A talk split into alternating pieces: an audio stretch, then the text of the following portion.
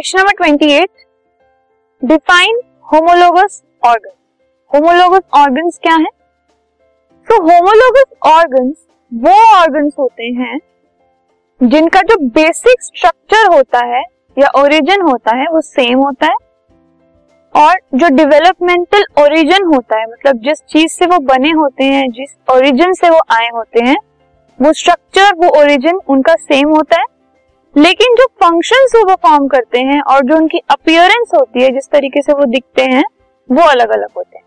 तो मतलब same basic structure and origin और फ़ंक्शंस और स्ट्रक्चर और अपियरेंस ये सब कुछ अलग होता है।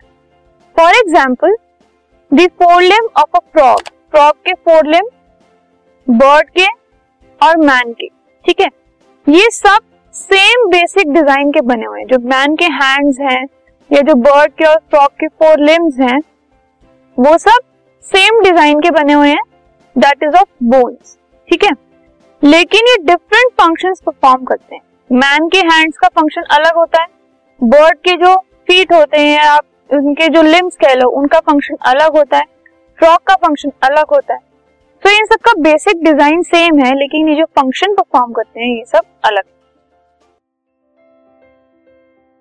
this podcast is brought you by Hubhopper शिक्षा अभियान अगर आपको ये पॉडकास्ट पसंद आया तो प्लीज़ लाइक शेयर और सब्सक्राइब करें और वीडियो क्लासेस के लिए शिक्षा अभियान के यूट्यूब चैनल पर जाएँ।